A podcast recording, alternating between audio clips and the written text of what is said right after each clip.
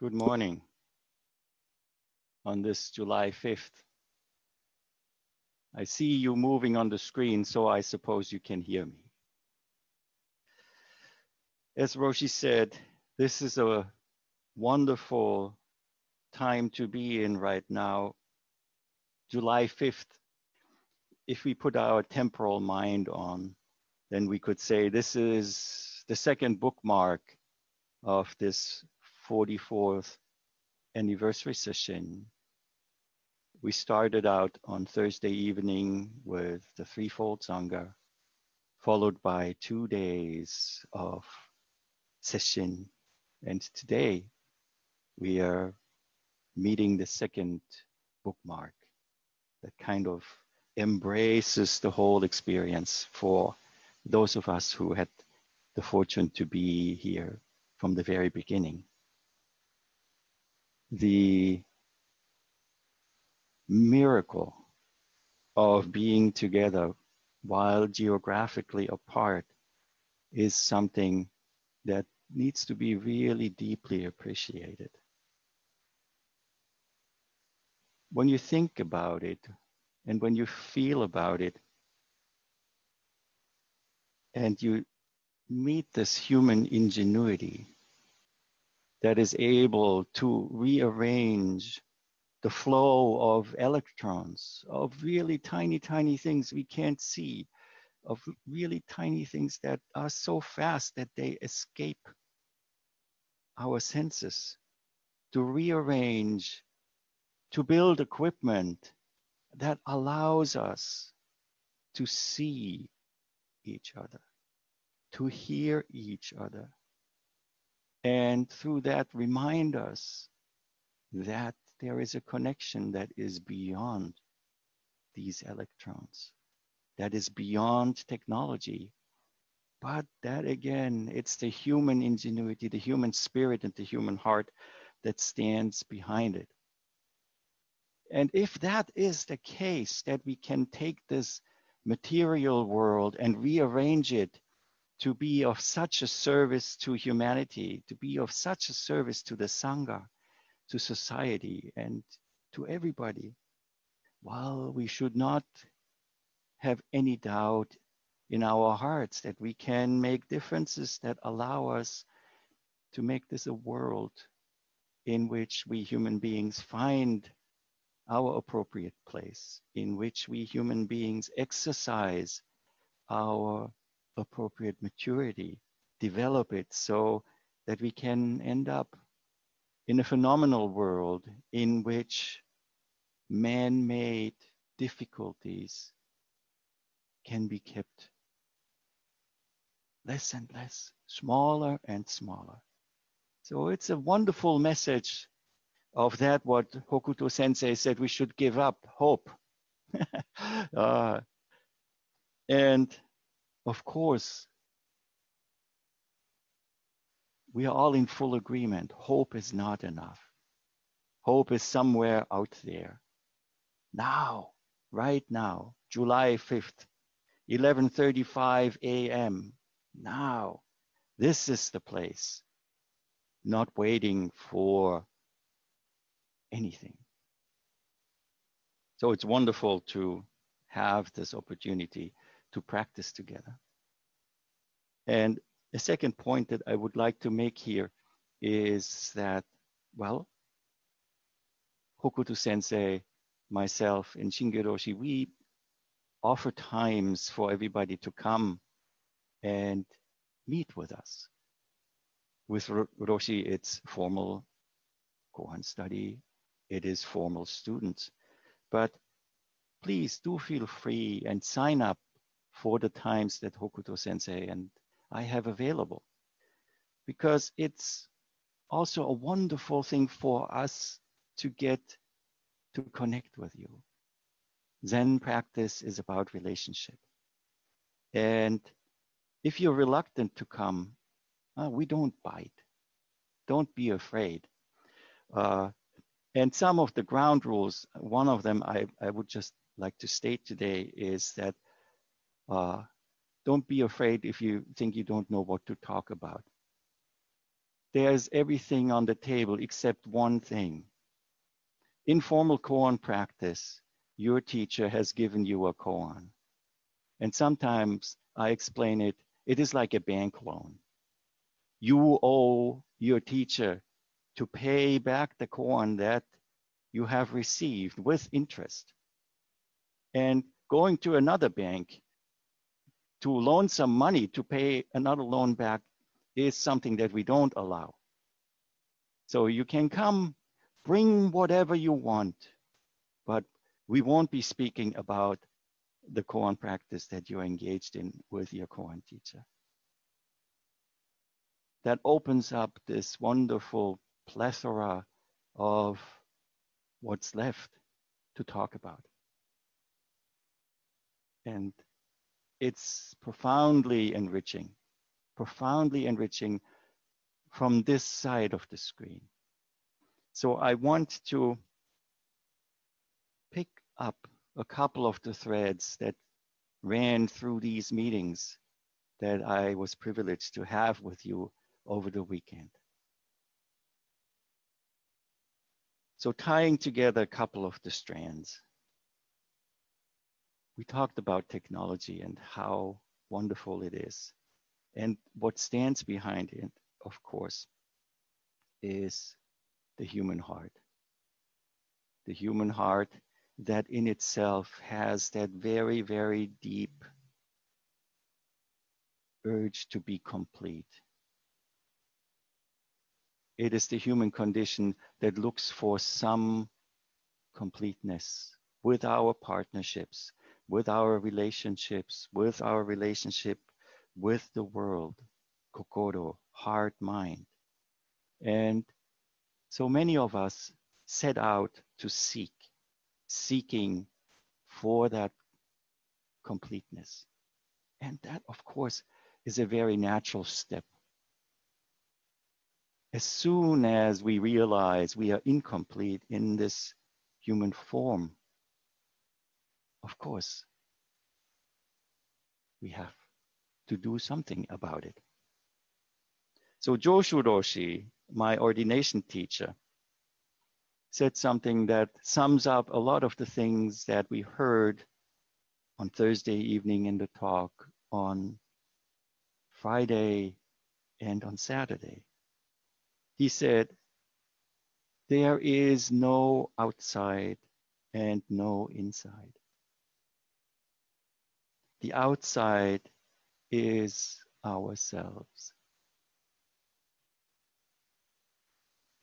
And in these times in which we live, we deal a lot with who is in, who is out.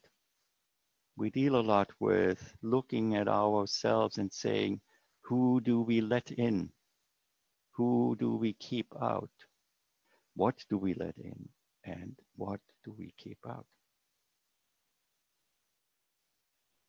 The two dimensional mind might turn to Buddhism and read some of the scriptures of Buddhism and encounter the saying that everything is equal but distinct. everything is equal but distinct. And we can learn to experience that. However, it is that two dimensional mind that says it in that way, and we fall prey to the fact that it is a tool that does not allow us to fully appreciate what is being said. equal but distinct cannot be understood in an intellectual way. Intellection, the two dimensional mind, the flat faced place, just flat, he menjo, cannot grasp what it can express, in words at least. Because what is it that the two dimensional mind uses as a tool? It uses judgment, it uses labeling, and comparison. It can only compare, it can only judge.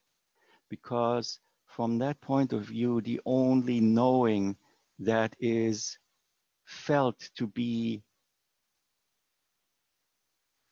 known and sure of certainty is that it either falls in this bucket or it falls in that bucket.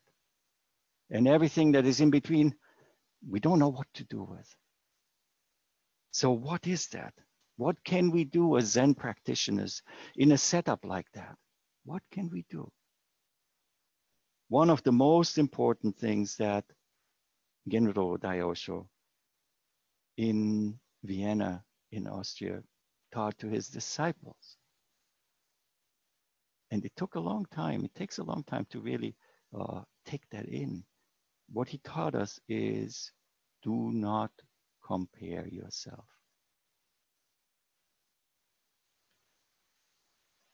Especially in the context of Zen practice, especially in the context of relationship. Comparison, judgment is a very important tool where it belongs. Remember, when we talked about Engi, one of those 12 links of Pratitya Samutpada was the place where this assessing of positive, neutral, negative, affirming, indifferent, negating happens. So that link is where judgment happens. But let's not forget about it that what is being judged is already there in absolute equality without the need to compare to anything. It also solves the problem of asking the question Does this have a right to exist? It's a silly question when it is right there in front of your eyes, in front of your heart, in front of your mind, of your senses. It is there. It does not need any right to exist that is intellectually supported. And of course, the question still can be is it helpful that this condition is manifest? Which is a completely different question.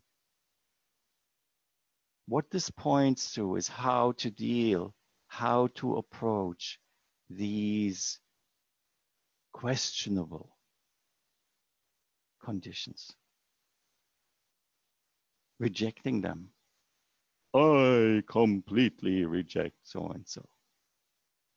Is denying them. And how can we deny that what exists? It is delusion. It is self-induced looking away. That's a very important step to be able to recognize within ourselves, within society, within this world. So judgment, don't compare yourself to others. There's always somebody who does what you do best better. And there are always many more people who don't do what you do so well, not as well. It's very enticing to look down on people. Oh, I'm superior but in the inner heart, still feeling because we still live in that dichotomy, in that flat plane that really there's somebody who does it better than I do it. And I feel inferior. So making this practice in Zazen, in the expression of that, what we take from it, into the acknowledgement of equality while different. the fact that there are distinct 10,000 things, this phenomenal world, is not the problem. The problem is the judgment that we attach to it. So that was one of the topics that came up. And we as Zen practitioners, and I look back at my own Zen practice, I held myself to very high standards. And as you know, as soon as one believes in very high standards, one is ready to apply them to everybody else, not realizing that at the moment where one criticizes else for not meeting the standards, one is breaking them.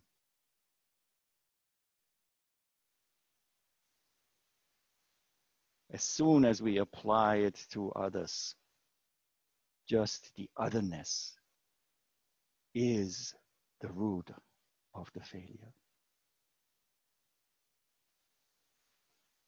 And if we measure, there will always be more. There will be always the wish to have more. And as we know, that's what led to capitalism, and we know where that has brought us, the whole world, and how difficult it will be, but not impossible to develop into a different mode of being. So that was one of the topics that is recurring in uh, the meetings and being reminded of it myself and seeing the various aspects of it clearer and clearer in my own being in the relationship with you, in the relationship of the Sangha to the world, is profoundly enriching. Thank you. Another one. Well, since we are talking about comparison and more.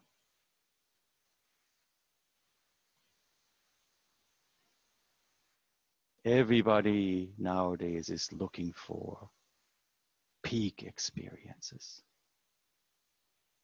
Whatever I, that was my peak experience. And if it's applied to what we here in Zen do, there's the famous E word, which I will not even speak about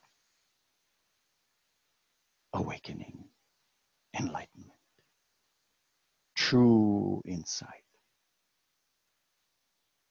Well, if there's no inside, no outside, is there insight? Is there outside?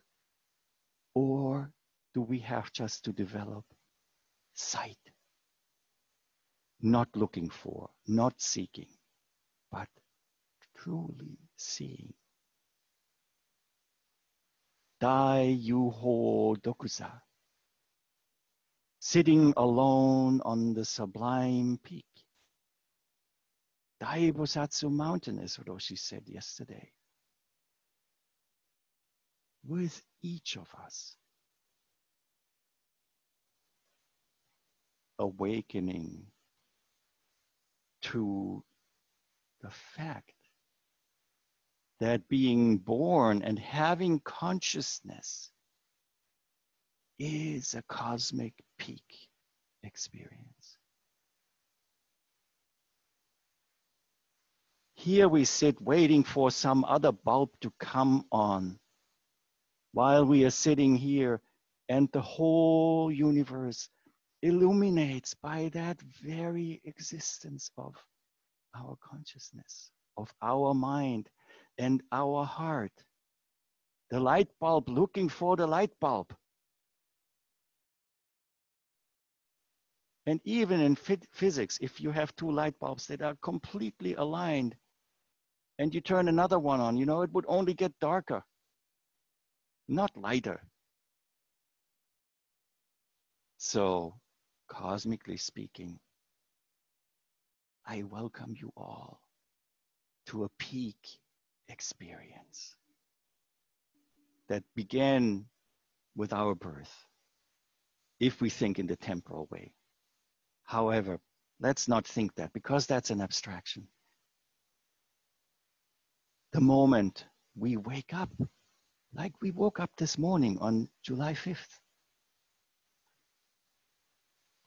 I didn't wake up as a mushroom. It hasn't happened to me yet. The conditions allowed it to be here again, to still have consciousness, and then to develop having recollection and being able to appreciate that this peak experience is present. It's the underlying foundation even of all of our delusions. Conditions. My conditions. My practice. My this, my that, my that. Hmm. One wonderful place to learn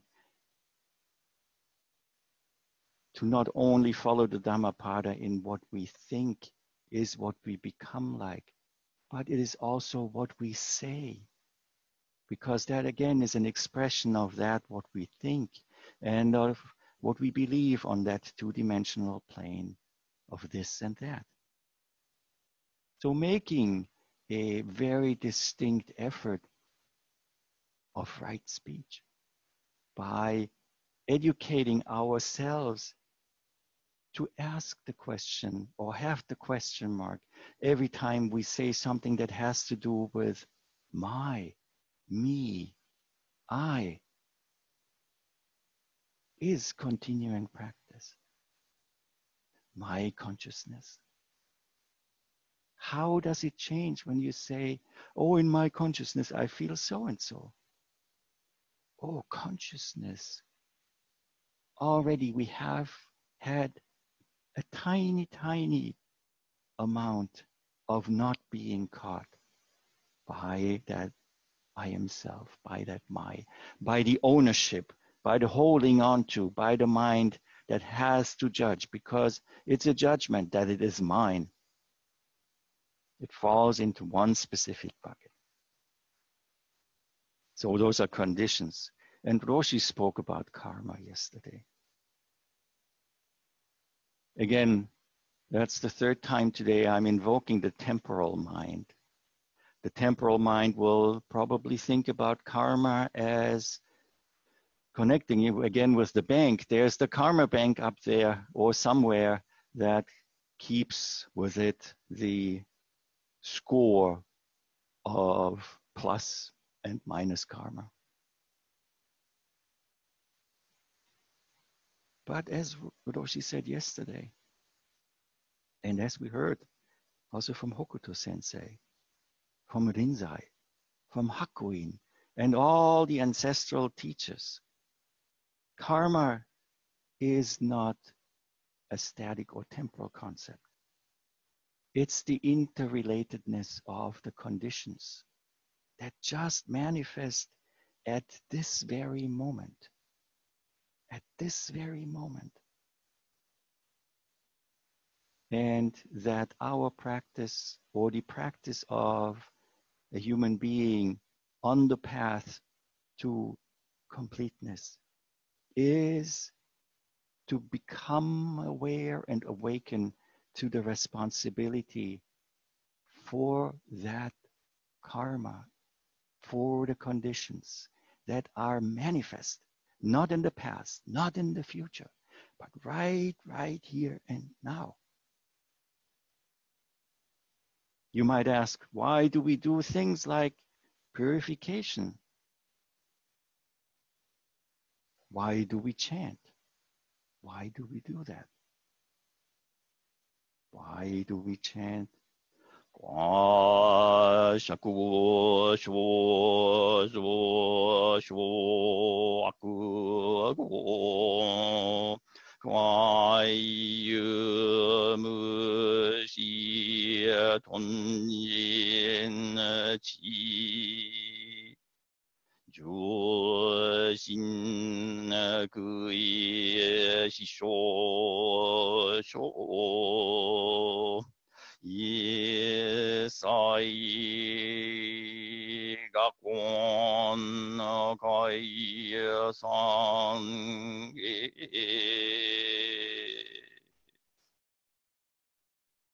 Or let's do it all together in English. Purification all the harmful karma ever committed by me sins of old, caused by my beginningless greed, anger, and folly, born of my body, mouth, and thought. I now confess and purify it all. Why do we do that? You just told me there is no bad karma. There is no bank. Well, the very important point here is that this peak experience of having consciousness, of being alive, comes at a price. Let's never forget that our existence means we have to take in food, we call it. We take in air. And you might say, oh, I'm a vegan. But if you had the ears to hear the broccoli scream when it is cut off its stem, you would think otherwise. Again, the two dimensional mind makes the cut here bucket, and there's a line up to here, it's fine to eat, and then uh, it will, it's not good. So it means karma, our existence is inherently harmful. And we can't say it is not intentional. When you sit there and you munch even that floret of broccoli and you enjoy it, we have, we can do that, of course, but we have to be committed to what comes after it. Just saying, I can't exist without food is not enough. The question is, how do we reconcile that intentional harm that is inherent in our existence, in this peak experience? And we learn over time that it is reconciliation and resolution is something that's an idea of a two dimensional mind.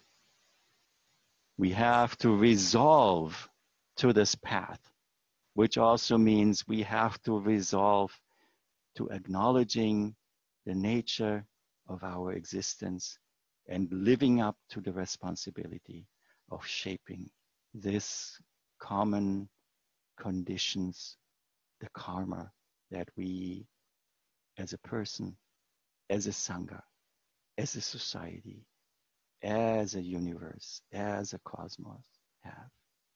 And I thank you all for being on this path and helping out with it.